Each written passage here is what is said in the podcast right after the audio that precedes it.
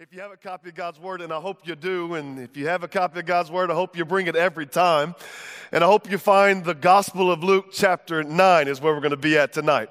And uh, as, you're finding your way there, um, I just want you to maybe, uh, by show of hands, how many y'all coming here made a New Year's resolution? Anybody make a New Year's resolution? Okay, I see some of y'all. And then everyone else is just throwing shade, like, ah, yeah, I, I bet you did make a New Year's resolution. And, and this is the time that we make New Year's resolutions resolutions. And some of the most popular resolutions, some of the hands that went up, it probably involved some sort of diet, right? You went keto, you went whole 30, you went kale, you went power food, superfood, whatever it is. Or maybe some of y'all, um, you, you made a cameo at the gym right? So you got the gym membership, 24 hour fitness, you signed up for the month and, and you've been there and you, you know, you put on some nice workout clothes that you got for Christmas. Maybe some of you, you made a commitment to make better financial decisions this year. Some of you did that, right? Maybe save a little more money, spend a little bit less money, that sort of thing. Or, or just the general New Year's resolution, really great time of the year because you just gorged yourself on grandmama's gravy and mama's pies. And so you just decided to lose a little weight, right? So those are some of the most popular resolutions, but I thought it'd be funny. Um, I had the opportunity to just Google like funniest New Year's resolutions and uh, found some people's Twitter feeds. So I want to draw your attention to a couple of these. Here's one uh, by Fire Lake DJ at Fire Lake DJ. That's their handle. Never again will I take sleeping pills and laxatives on the same night. Yeah, that's just gross. Hashtag I need new sheets. All right. Next, next one here, I, I, like this one. New Year's resolution um, exercise more, but you see parenthetically, exercise my right to eat more tacos. Uh, this is a shout out to the taco truck that'll be here tonight, so you better get your money uh, and get ready to sling and get some tacos at the late night. It's going down. Um, how about this one? New Year's resolution number 17 become as fat as I was the very first time that I thought I was fat. You get it? I remember that first time, you're like, man, I'm kind of chubby. And then I was like 10 years ago. You're like, dang what happened now, right? All right, how about this next one? At Mr. or at FR Goyo. Here we go. I am happy that this year I kept my resolution of not being passive aggressive as opposed to somebody I know. Hashtag, you know who you are. Or last but not least, I thought this would be funny. Um, my New Year's resolution, this is somebody here tonight. My New Year's resolution is to have healthier thought patterns. Because as of right now, someone can text me okay instead of okay exclamation point and I'll be in my head assuming they hate me or they're praying for my untimely demise. Isn't that funny? You know, you read into people's text messages and things like that. So, this is the season that we are in, January. This is the season of self improvements. And so, a lot of you, man, you've come in here tonight and, and you are in day 22, and it's a little bit disappointing because let's be honest, you probably know this, that it takes 21 days to form a new habit. And some of you are looking back at your performance over the last 21 days and you're like, man, I did not start, it. I didn't form the habit, okay? And you just kind of hit the reset button on reading the Bible in a year or doing the diet or whatever it is. And you're here tonight, and it's just that part of, uh, of the year. And you, you maybe you tried dry January, and then the Chiefs lost, and you're like, man, forget it, right? Just kidding. Uh, right, we're going to pray for you if that's you. Anyway, and so maybe you've tried a few things, and even if you didn't write down your New Year's resolution, and even if you didn't tell somebody your New Year's resolution, this is the time of year that we're all asking ourselves this question right here What should I do about me? What should I do about me? And listen, this isn't a bad question. Like, like you and I, we should be evaluating our eating habits. We should be evaluating our, our self and our self improvement abilities and all of those sort of things. And, and we should be making resolutions. I like resolutions. I'm not here to bash your resolutions, but I am here to call you tonight. And I am here to call you this year to something so much more than just a New Year's resolution. I want to call you to something so much bigger than that, so much more heroic than that. Because listen, resolutions are all about self improvement, and they're not bad in and of themselves. But I'm calling you to be a part of a revolution because revolutions have the power to change the world. And every one of you are here tonight because you have been created by God on an assignment, on purpose and you are an integral part of what it means and what it's going to take to be a part of the greatest movement in, to perpetuate the Jesus movement called the Jesus Revolution. And we want to see a generation of young adults rise up to the occasion and usher in the great consummation of the end age and the next great movement of God in this world. Because listen, we are poised for a great movement of God. And some of you will say, Chad, well, how do you know that? Well, just look around. Don't you know that it's always the darkest right before the dawn? And don't you know that our world is so broken and so jacked up?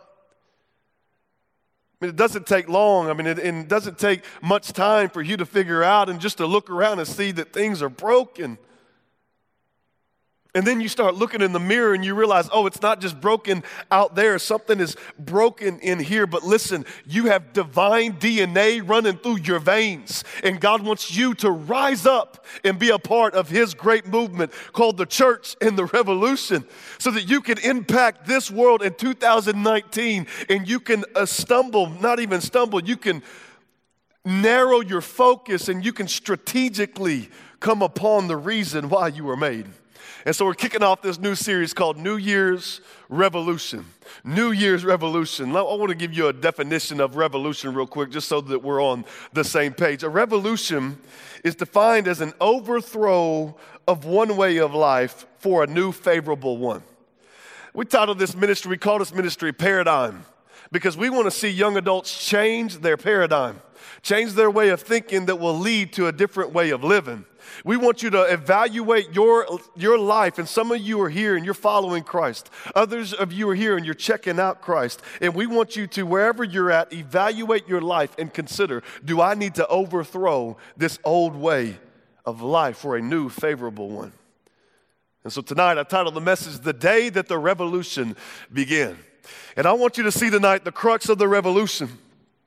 I want you to see the call to the revolution. And before we leave tonight, I want you to see how you can be a part of this amazing thing called the Jesus Revolution.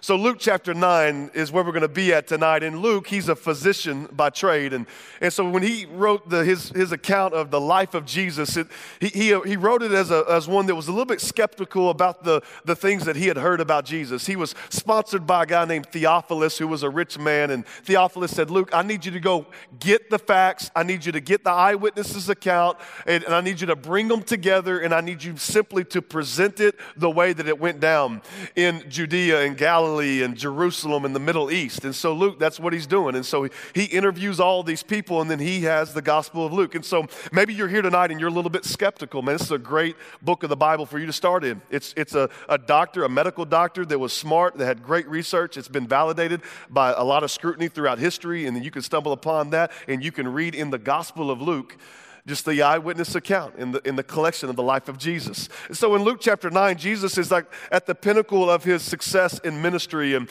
people are wanting to be around Jesus. He's doing amazing things. And, and in this particular chapter, he's already recruited his, his disciples, is what we call them, or like his entourage, his followers, and, and he's teaching them. He sent them out to do ministry, and, and he's teaching them about the kingdom that he's brought to usher in in this revolution. And he's also doing these amazing things. He's fed thousands of people and so people are being impacted by Jesus. He's impacted his local environment. And then there's this great question where he narrows it down and he gets his guys together and he's like, hey guys, I got a question, okay? Question. Who are people saying that I am? And they begin to say, well, they, you, they say this, they say this. And then he says, okay, okay, look at me. Who do you say that I am? And that's a great question. I wonder, who do you say Jesus is? And Peter, one of Jesus' best friends, he looks at him, and this is kind of one of Peter's highlight moments. This is like highlight reel of his life. He looks at Jesus and he says, You are the Christ. And what Peter was saying is that you are the leader of our revolutionary. And Jesus is like, Yes. And then what Jesus says next probably would have made his guys' jaws hit the floor. And here's what he says, picking up in verse 22. He says to his guys, The Son of Man, he's, that's what he's talking about himself he says, The Son of Man, I must suffer many things and be rejected by the elders and chief priests and scribes. Uh, those three categories of people, those were like the Bible thumpers of the day. These were the religious people of the day. And Jesus says that I'm going to be rejected by the people that should be accepting me the most. He says, So I'm going to suffer many things, be rejected, and be killed. They would be like, whoa, whoa, time out, Jesus. You're, you're, the, you're the leader. You're our Joshua of the Old I mean, you're the leader. You're our great warrior. You're, our, you're going to be our king, our revolutionary. What do you mean be killed? And then he said something they would have been so confused about. Because listen, even if I was to tell you today, like, I'm about to go do something that's going to get me shot, and dead, right? I'll be like, all right, well, good luck. Do you have life insurance? That sort of thing. You know, I mean, I, if I if I warned you of that, y'all could believe that. But then if I said, hey, but don't worry about it, I'm going to raise in the third day, be like, okay, buddy, you're really off your rocker now. What were you smoking over the New Year's holiday, right? And so they would have been no different in this day and age. People didn't say, I'm going to die, but I'm going to raise to the life. And people were like, oh, yeah, we see that happen all the time. They never saw that. And so Jesus says this I'm going to be rejected, I'm going to suffer, I'm going to be killed, and be raised the third day. Hey, point number one, if you're taking notes tonight, write this down the crux of the revolution. The crux of the revolution. Now, that word crux, it means the basis or the foundation or the core. And listen, the crux of the revolution is the crucifixion and the resurrection of Jesus so that you can live a life on mission. And so I don't know if you've come in here tonight and, and if your approach to Christianity was, I don't know if it was any similar, like, or I don't know if it's very similar uh, to the approach to Christianity I had most of my life. And, and so for most of my, let me explain, most of my life I thought that like the end game of Christianity was salvation. Okay, and so like we've got to get as many people to know Jesus as possible. We got to get as we got to get as many people in heaven as possible. Maybe you heard things like that, or or we need to reach as many people for Jesus as possible. And so when you hear those phrases, you start thinking, okay, well, the purpose of my existence is to go to heaven and, and I need to know God so I can get to heaven. And so it's kind of like a, this, you know, we treat it kind of like an insurance card, insurance policy. And so you pray the prayer, you walk the aisle, you get baptized, whatever it is in your tradition, and you do the deal so that when you die, you go to heaven, right? And, and I thought for most of my life, like that was the whole end game of Christianity. I'm here to tell you that's not the end game of Christianity. The reason why Jesus came to this earth, died on the cross, rose from the grave, is so much more than you just going to heaven. He call, he's calling you to be a part of a movement. He wants to impact and call your life. He wants you to, to have purpose and meaning in your life. Let, let me explain it this way. So, um, a few years ago, I had the privilege of crossing paths with a woman who I never thought I had the chance with. And then I found out that, like, she liked me, and I'm like, are you serious? And so I was like, all right, sign me up, you know. And so I asked her to be my girlfriend. And, and then we started dating, and then we got engaged. And, and then on November 17th, 2007, uh, we, we got married. Y'all can see us right here. Y'all, y'all ain't ready for that hair? Y'all ain't ready for that? Come on. Get off me. I know, Greco Roman. Here we go. Okay. Photoshop me looking all good. They didn't touch her. She looked that good. She still does. She's beautiful. And listen, that was not the end of our relationship. I didn't get married. I didn't say I do to Chelsea that day and, and then say, okay, check it off my bucket list. See you later, girl. No, no, like that, you, you could say this that the marriage, that wedding, it was not the end of our relationship, but it was the beginning of our happily ever after. And for us, like what, what we did is we did not part ways. And I share that story with you tonight because listen, a lot of us think that once we get a relationship with Jesus, we pray a prayer, we check a box, that's the end. And we go do our life, and then when we die, then that's when we'll resume things with God. Jesus did not die on a cross. He did not raise from the grave just so that you can coast through your life and then have time with Him someday later. He died so that you could be a part of the revolution. And listen, salvation is not the end game for Jesus, salvation is the beginning. That's when it starts. And so you may be dating Jesus, you may be engaged to Jesus, but I'm saying you got to you need to put a ring on it with Jesus, all right? You need to get married and then that begins your relationship with him. That salvation is an invitation into the revolution. And Jesus wants you to rise up revolutionary. And the crux of the revolution is the cross of Jesus. But why did Jesus have to die? I mean, really, why, why, why that means and why is that the core of the revolution? This man dying on a cross.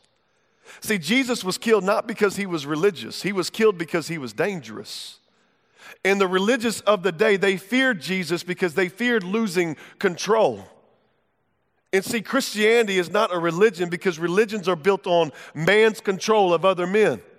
Christianity is a relationship, it's a revolution that is built on Jesus being the pastor of us all. He is our leader, He is the one that we are following.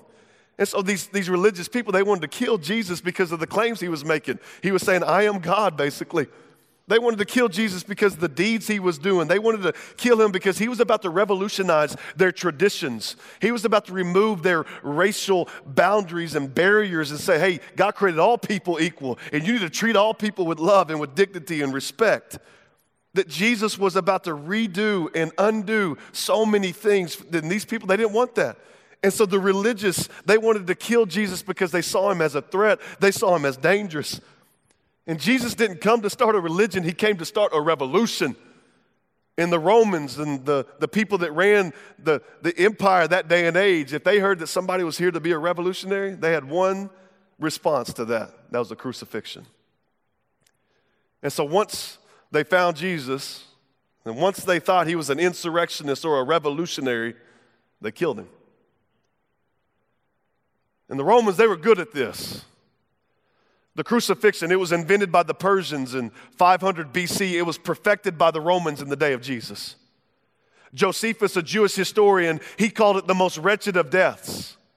Cicero, a Roman philosopher, he said, decent Roman citizens dare not even speak about the crucifixion. There was a word invented to describe the pain of the crucifixion. It's the word excruciating. You ever used that before? It literally means from the cross that when they crucified somebody, they ran nails like they did to Jesus into the most sensitive nerve centers in his arms. You ever hit your funny bone and it sends that shot of pain all throughout your arm, you know? Well, they would lay those nails up along that ulnar nerve that runs through your arm, and then they would run a nail through both your feet, one of the most sensitive areas of your body. And so every time you, you moved a little bit, man, your body would twitch. The way that you died on the cross was through asphyxiation. You would literally drown on the fluids in your own body. And the Romans, they were skillful at this. The Jews believed out of Deuteronomy chapter 21 that cursed was any man that was hung on a tree. And Jesus endured the cross for you and I. That he died, they ran a, a spear through his heart, leaving his heart literally broken and metaphorically broken for the world. And all of the great and harsh and terrible and brutal pain that was poured upon Jesus pales in comparison to what was poured upon him by God Almighty. That what, what makes Jesus' death unique out of any other death that's taken place in human history is that Jesus was sinless and that he satisfied the wrath of God that Jesus is our propitiation, is what the Word of God says. And propitiation is this big theological word that has profound meaning. It literally means that Jesus is like the, the sponge that absorbed the wrath of God that was supposed to be poured out on mankind. John, one of Jesus' best friends, he was the only guy that was there that day when Jesus was being crucified at the base of the cross. He said this about Jesus. He said that he is the propitiation of our sin, he's that wrath sponge, not only for our sins, but for the entire world that Isaiah, a prophet that lived 700 years before Jesus, he would say this about the Messiah that the Messiah, Jesus, he would be smitten by God that not only would he die, but the full weight of the sins of the world would be cast upon him. Listen, Jesus died for our sin. What's so odd is that is somehow the day the revolution began. See, most people would have think if the leader of the revolution died, then the revolution would die with them. And so we would think that the day that Jesus was crucified would be the day that the revolution died. And, and, and, it, it, appears that way when you look at the story because those early followers, man, they were scared for their life. And so they scattered. And, and these, these ones that were like, Jesus will be with you until the end, they, they recanted. And they became doubters that Jesus was who he said he was until three days later. And history records that Jesus, on the third day, that stone rolled away, that he was in a borrowed tomb and he resurrected and he rose from the grave. And listen, the crux of the revolution is the good news that Jesus died on the cross for our sins, but he didn't stay there and he rose from the grave. and that the death and the burial and the, resurre- and the resurrection began the revolution. And these ones that were scattered, they united. And these doubters, they became shouters that He's alive. And you can kill me, but I will not change what I have seen. See, you and I, if you come here and you claim to follow Jesus, you're not putting your faith in what men believed. You're putting your faith in what men saw. That the gospel is not doctrine, it is not belief, it is news. It is the revelation of what took place in history. I wonder, has your life been changed by this news? Has there been a time in your life where you're like, oh my goodness, it makes sense. My heart has been melted and moved by the price God paid? Have you been changed by this? Have you joined the revolution? This thing called Paradigm that we're doing tonight, it started just a few years ago with about 40 young adults who said, We believe in this revolution. We believe in this Jesus who died on our behalf and rose from the grave. And they united and they began to pray and worship and they began to hear the preaching of God's word. And then they didn't think that ministry on the stage was it. They said that ministry off the stage is just as important as ministry on the stage. And so they went out and said, God wants to use me. And this thing called Paradigm that started just about four or five years ago, it, it has grown into what we know today. And listen, as we concluded last year, what we did is that we, we just celebrated the lives that have been changed by Jesus. We celebrated those who have joined the revolution. And we celebrated drug addicts becoming sober. We celebrated people that were so gripped with anxiety saying, Hey, I want to be liberated and I'm going to choo- choose to trust Christ with my anxiety. We celebrated sex addicts and we celebrated codependent relationship people that were liberated and that are walking in Christ's community and they're being changed by this revolution called the Jesus Revolution. God is calling us to something so much greater. He wants you, every one of you, to be a part of this great mission in this great movement. He wants to accomplish the purpose in which He created you. And some of you need to awake to that reality tonight. So, Jesus, He says these things, and then He looks at His guys, and what He says next would have been even, even crazier at some level. And so in verse 23, He looks at them, He says this. He says, Look at me, guys, look at me. He said, You got to get this, okay? This is real serious. He says, Listen, if anyone desires to come after me, y'all want to follow me? They're like, Yeah, bro, we, we are following you. Revolution. You know, they're all excited. Okay, tell us what we need to do. Here's what he says If you want to come after me, you got to deny yourself. Nathaniel, you looking at me? Uh, Andrew, you looking at me? You know, Thomas, over here, buddy. Uh, come on, Judas, come on, right here. If you want to come after me, you got to deny yourself, take up your cross, and follow me. Point number two, if you're taking notes, then I want you to write this down the call to the revolution. The call to the revolution.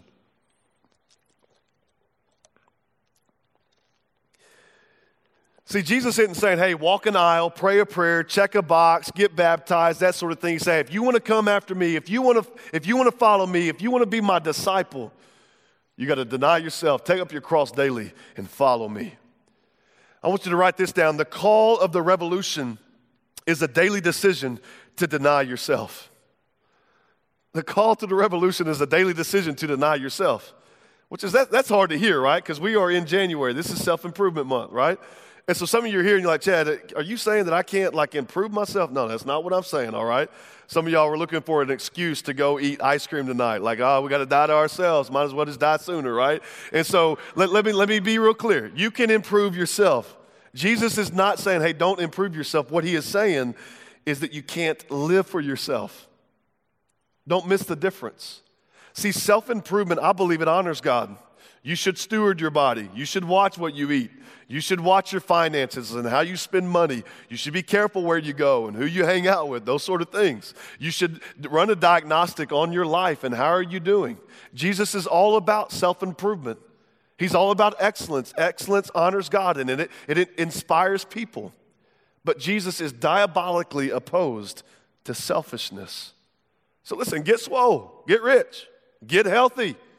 You, you get financially stable. You, you get the things that you want to do and you accomplish your resolutions. But listen, don't miss the reason why you were made. You were made way for way more than just self improvement. You were made to be a part of the greatest movement known that has ever swept planet Earth, that has built hospitals and has housed orphans and has educated people and has preserved life and given hope. The irresistible revolution called the church. Note this if you want to join the revolution, it involves your own crucifixion. So you may want to write this down. The call of the revolution involves your own crucifixion. When Jesus would have told them, hey, you need to take up your cross and follow me daily, like they would have been like, Jesus, shh, you can't say that out loud around here, man. Don't you know what happened? See, where they're at, they're passing through Galilee on their way to Jerusalem in Luke chapter 9. And just a couple of decades before, what had happened on the streets that they were probably walking down was there was a little bit of a revolt. There was a little bit of a uprising, an insurrection, a revolution, if you will. And so, right after Herod, the guy, the baby killer Herod that killed all the babies when Jesus was born, I don't know if y'all remember that story, but anyway, he butchered all the babies in Bethlehem, and, uh, and then he died shortly thereafter, around 4 BC. And after he died, there were some Jews that said, All right, Herod's gone, man. Let's, it's time for us to, to rise up and overthrow Rome and to, and to get our, our land back. And so they began to revolt. And so Rome hired a guy that they had already employed as like an army general in Syria, a guy named Varus. And they said, Varus, we need you to go in and and basically calm the, the revolt down. And so Varus came in under the authority of Rome and with the power of Rome and with the army of Rome, and he squashed the revolt. And just a couple of decades prior to Jesus and his guys standing there, 2,000 men had been crucified in these streets. And maybe some of these men were relatives of these followers of Jesus. And Jesus looks at them and he says, If you want to follow me, You've got to take up your cross daily. And they would have been like, What are you, what are you saying, Jesus? And he's saying, Listen, a life committed to my cause is a life of sacrifice. And you got to be willing to lay down your life for my sake, and you will not regret it.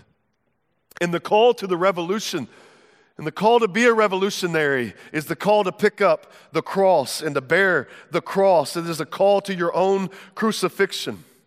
I wonder, what do you need to crucify in your life today? What is that flesh, that thing that is wanting to live and wanting to have it your way? What do you need to lay to rest? And Jesus gives us a third thing. He says, You got to follow me. And so, in order for you to be a part of the revolution, it is a call to follow Jesus. You could write that down. The call of the revolution is a call to follow Jesus. One of the best examples of what it looks like to follow Jesus in the Bible is a guy named Paul. And Paul wasn't like he, he wasn't born a Christian. He wasn't he doesn't have like the nice clean testimony and he doesn't have all that stuff. Paul was at one time his name was Saul and he was diabolically opposed to the purposes of Christ. And, and, Paul, when he was Saul, he was like he was like Al Qaeda. He was like a terrorist against the movement of Christianity. And so he had a past and he had killed people and, and he had persecuted people and he was like a do gooder and he was such a do gooder that he hated people that didn't do good like he did. And so he killed them and so I don't know how you get to that place, but anyway, that's where he was. And then one day he was headed to persecute people so that he could prosecute them, put them in prison, and hopefully kill them. And Jesus meets him on this road on the way to Damascus. And when he meets him, man, it revolutionizes Paul's life and he joins the revolution. And when you read Paul and you get to know Paul, man, he knew that he didn't meet Jesus that day on the road to Damascus just so that he could go to heaven someday. He met Jesus on that day so that he could change his thinking, change his paradigm, and then live for the reason in which he was knit together in his mother's womb. He understood I was knit to know Jesus and to make him known. And so he says this in Philippians chapter 3, and I think it's so good. He says in Philippians chapter 3, starting in verse 12, he says, I don't mean to say that I've already achieved these things or that I've already reached perfection. Because listen, when you follow Jesus, you're not going to be perfect. Nobody's perfect, all right? And so Paul's like, listen, I know I've got a lot of wins in my, you know, a lot of tallies in my win column, but I haven't even reached it. He says this, but I press on to possess that perfection or maturity for which Christ Jesus first possessed me. Verse 13, he says, No, dear brothers and sisters, I have not achieved it, but I focus on this one thing. I forget the past and I look forward to what lies ahead. Verse 14, he says, I press on. Y'all say, press on. You got to press on to reach the end of the race and receive the heavenly prize for which God, through Christ Jesus, is calling us. And in verse 17, I love this. He says, Dear brothers and sisters, pattern your lives after mine and learn from those who follow our examples. See, revolutionaries carry their cross and they become like Jesus. And so the goal of you following Jesus is maturity. The goal is godliness. You could write that down. And so uh, we have some dominoes up here just to try to illustrate this. And, and I want you just to imagine that, that this is the goal right here, this big domino, okay? And the goal is Christ likeness. And so here's what I want you to think Who is the godliest person that you know? All right? Get them in your mind. That's the goal, okay? And maybe Billy Graham, maybe Martin Luther King Jr., it may be uh, your grandma, it may be a pastor, it may be a missionary, um, it, it, may be a, a, street preacher, it may be that the Kansas City running man, the Superman, I can't remember his name, but he's retired. But godly dude, y'all know what I'm talking about? The guy at the Royals games, you ran all the way. Anyway, lots of marathons, godly guys. So it may, I don't know who it is for you, but get into your mind, and I want you to think like, what do you need to do to get to that place? To get to the place where you are the man or the woman of God that He has created you to be. Because listen, every one of us have walked in here and we're like this domino tonight. And this is where you are, and you've got to determine where you want to be. But what is so frustrating in our lives is that we want a microwave Christianity, right? We want to be able to put us in the microwave, and then in about three minutes, come out and we're like, boom, we're mature. Okay, and so what happens is that is that we get the picture of that godly person in our mind, and then we begin to try to just snap into that person, and then we get frustrated. It, I mean, it would be like me trying to knock this domino over with this little one, and so it's not going to work. And so you think, okay, I'm going to try again, and I mean, you, I mean, you get after, and, it, and it's, it's not going to work. And no matter how hard I throw this, no matter how many times I try, I'm not going to get there, and so I've got to try something else. It's called the domino effect. It's where you set something in motion. Where you're at, it's just a, it's a simple act of obedience in Christianity. And you set it in motion, and then once it goes in motion, it begins to gain momentum. Then there's a tipping point, and one act of obedience leads to another act of obedience that leads to another act of obedience. And listen, you are capturing what is called the eighth wonder of the world off of the lips of Einstein. It's called compounding interest, or we just call it momentum. If you're taking notes, maybe you could ask yourself this question What act of following Jesus do you need to set in motion? What act of following Jesus do you need to set in motion to get the momentum to become mature? Because listen, you're only becoming more of who you are today. No one just stumbles into godliness. No one just goes to bed where you're at, and then you wake up just in the Shekinah glory of just hearing the Spirit of God lead you and use you and moving mountains and all that kind of stuff. You've got to set a simple act in motion. And so it's called the domino effect. And the domino effect is a, a kind of a physics phenomenon that if you start with a domino that, that's about five millimeters tall, you increase in size one and a half times. By the time you get to 29 dominoes, you're toppling the entire the Empire State Building. And, and, it's this idea that if you just do where you, what you need to do right where you're at in order to follow Jesus, you're going to gain momentum. You're going to get compounding interest. And so I want you to imagine that this is you, right where you're at here tonight. And 2019 is the moment of decision for you. And you have positioned yourself in a place where you can reach the goal that you want to reach. But listen, your intentions are not sufficient for you to reach your goal. Momentum never gets going based upon intentions. And listen, your faith will die in the soil of good intentions. And tonight, 2019 is a it's a year of decisions. And your faith will thrive when you make decisions to set your faith in motion. And then you'll gain the momentum so that you can become the man or the woman of God that, that He has made you to become. And so tonight, what do you say, revolutionaries? That we set this thing in motion and we begin to gain the momentum that we need to gain to get the goal that we need to reach. It's called compounding interest. It's called you and I being a revolutionary and rising up. What act of faith, excuse me, what act of following Jesus do you need to set in motion tonight? Growth is the goal. Not talking, maybe you need to write it down. Write it down. Hey, I need to do this tonight. Listen, this is the season that you get into God's Word. You're never going to have more undivided time in your life than you have right now. This is the season that you open up the scriptures and you say, God, I want to know you. This is the season that you live on mission. If you have not been on an international mission trip, if you have not been a part of Unashamed and you claim to know Christ, this is the year. Set the things in motion that you long to set in motion so that you can become the person that you were created to become. See, the revolution should be marked by an evolution. I'm not talking about Darwin and the, species, the origin of species, okay? Y'all calm down, right? I'm talking about a change. If you claim to know Christ and you have not changed, do you know Christ? Because listen, healthy things, they grow. What act of following Jesus do you need to set in motion to get the momentum to become mature in Christ? What if 2019 was a revolutionary year where you chose to follow God's way in a new way? What if this was the year that, that you got into community and you quit living in anonymity? What if this was the year that you were a revolutionary in your service and you chose to improve yourself and also deny yourself? What if this was the year that you were revolutionary with your wealth and your bank account began to reflect your belief?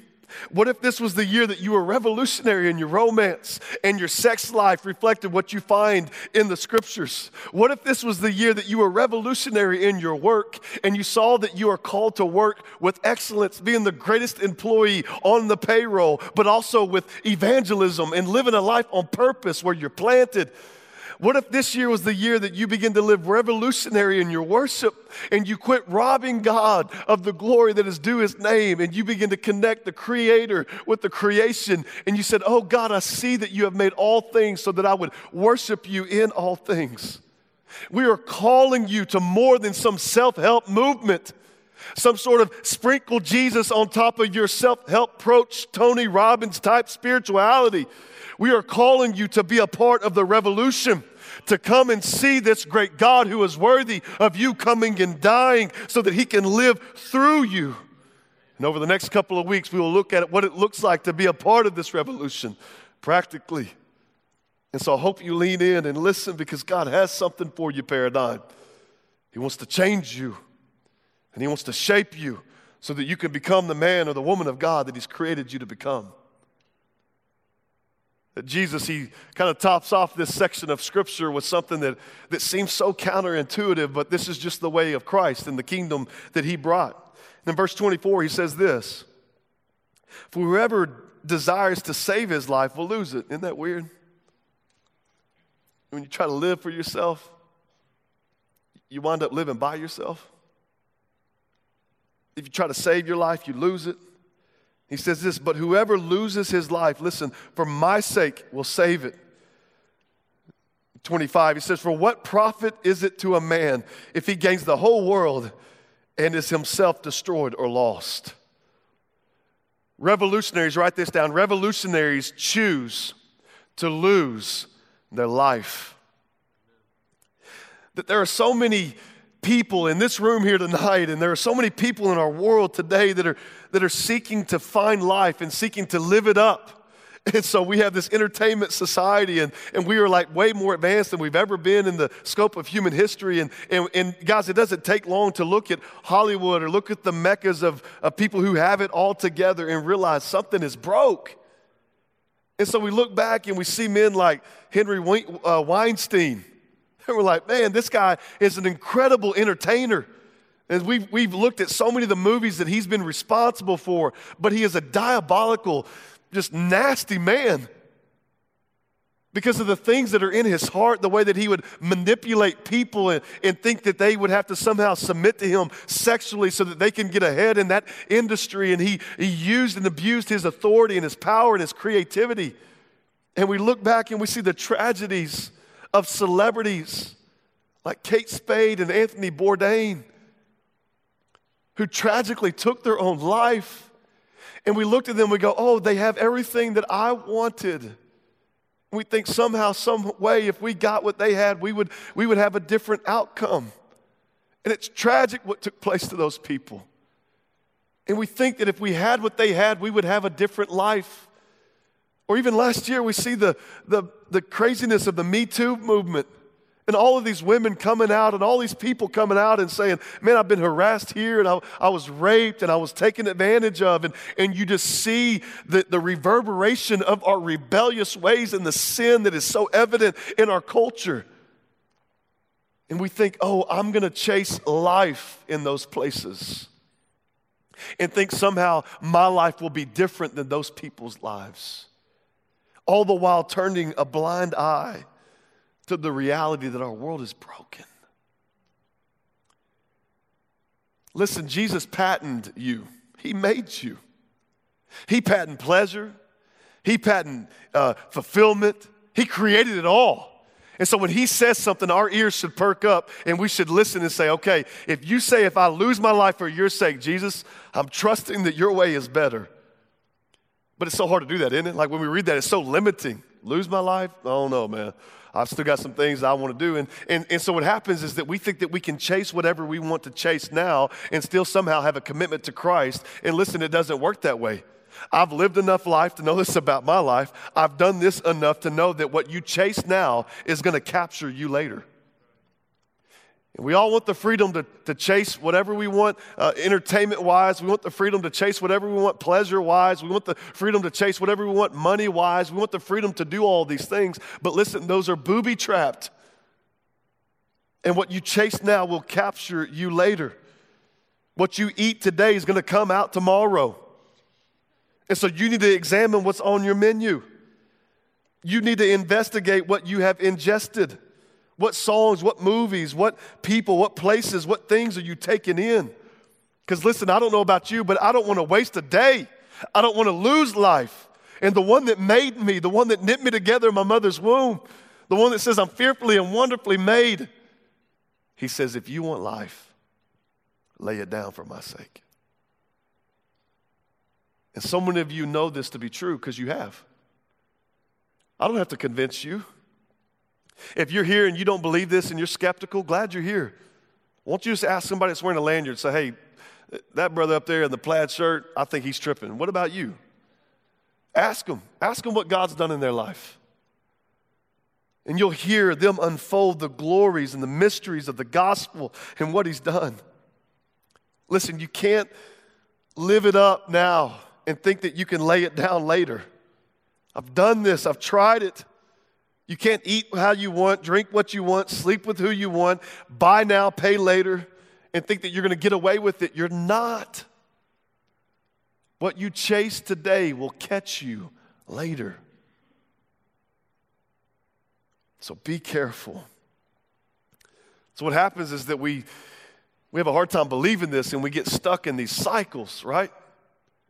We get stuck in these, these rhythms of rebellion these revolutions of, of ridiculousness where we begin to abuse the grace of God and we somehow begin to justify our masturbation habit or we justify our eating habits or we justify living together or we justify our self righteousness or we justify our worry or our anxiety and we justify all of these things. And we think, oh, well, God's got grace, I've got sin, it's all going to work out in the end. But that's not what we find in the Word of God.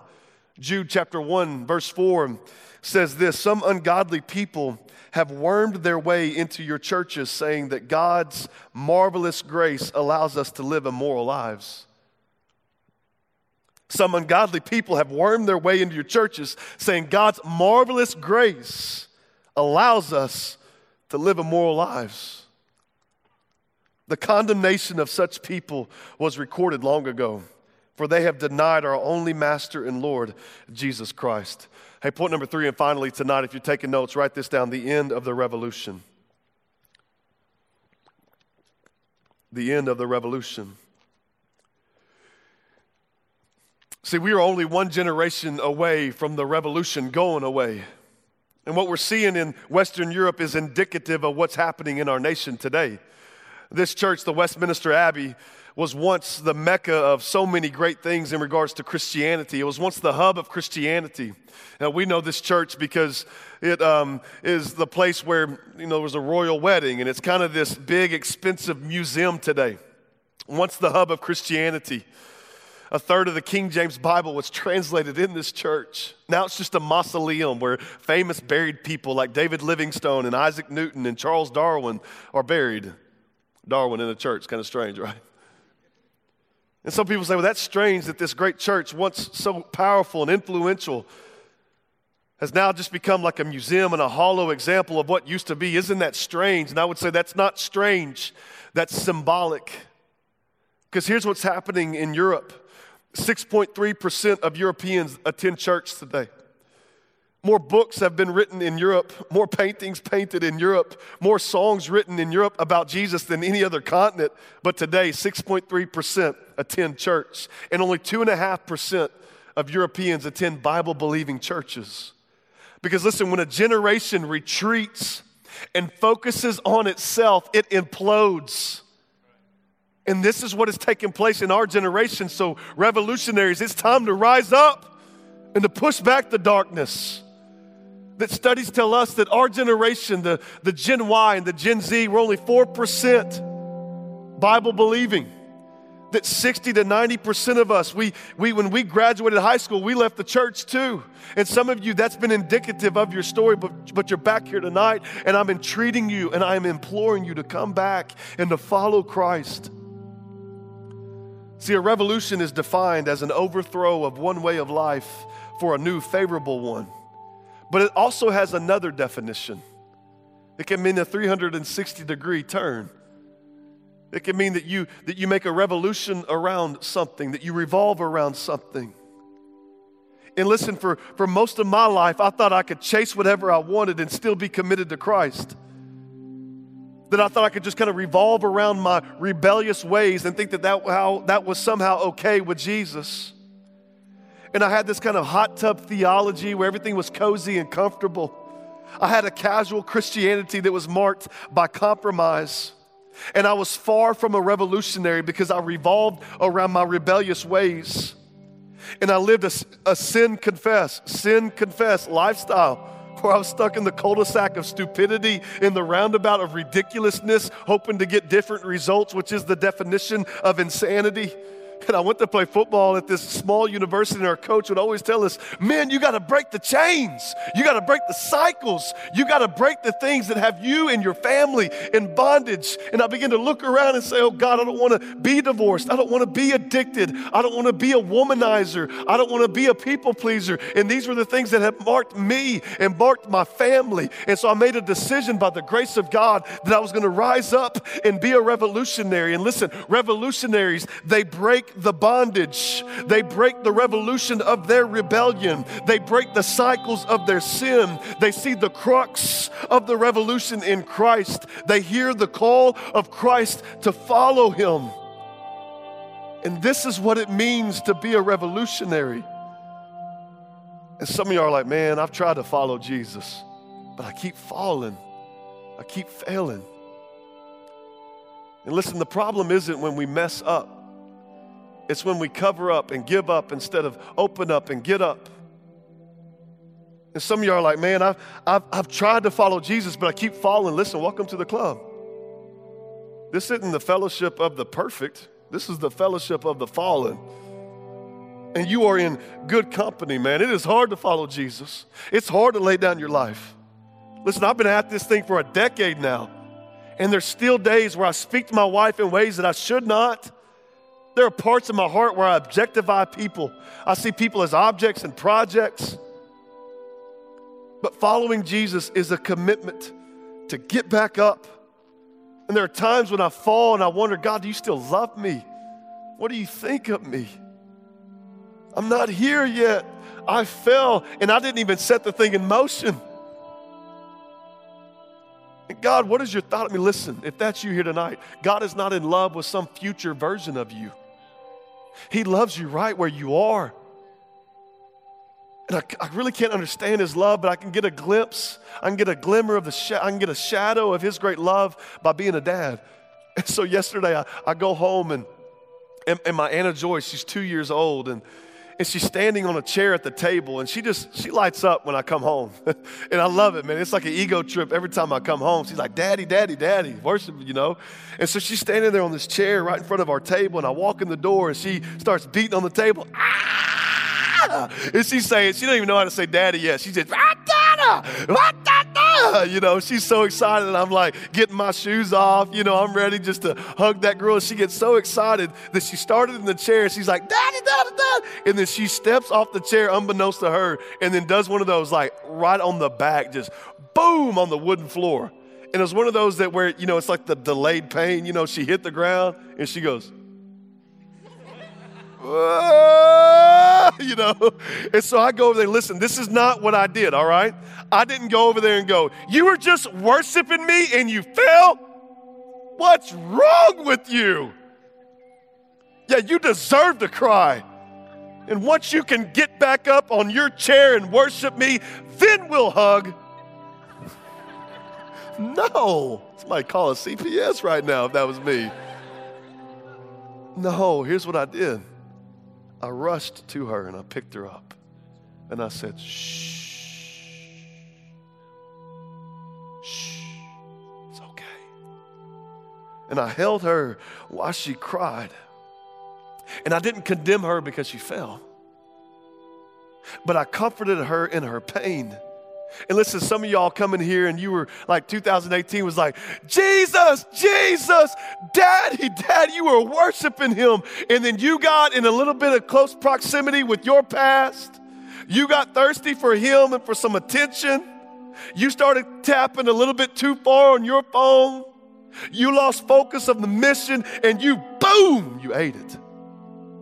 And you're coming in here tonight and you're wondering, can I be a part of the revolution?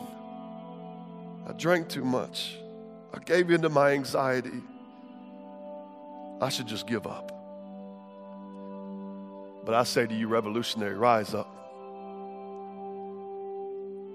Rise up and let us be a part of the greatest revolution, the irresistible revolution.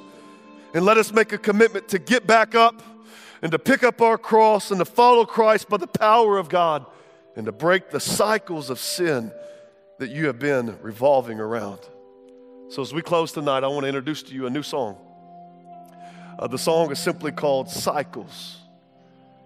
And in the song, you'll hear it. It says this that the devil, he learns from your mistakes, even if you don't. Because he wants to keep you in a cycle, a cycle of sin. But the refrain of the song, and I want you to declare it tonight and believe it with every fiber of your being that Jesus has come to break every cycle. And I want to pray that He will. Let's pray. Lord Jesus, thank you so much for tonight. God, I thank you for my friends. God, I ask that you would help us to be a part of the revolution. God, help us to rise up. Help us to know you and to make you known. God, I pray that we would lay down the things that are entangling us and we would run with perseverance and that you would break cycles tonight. That tonight would be a night of decision where we would set things in motion so that we would gain momentum to reach maturity, so that we can be a part of this great movement and this great mission called the Jesus Revolution, called the Church of Christ. In Christ's name I pray, amen.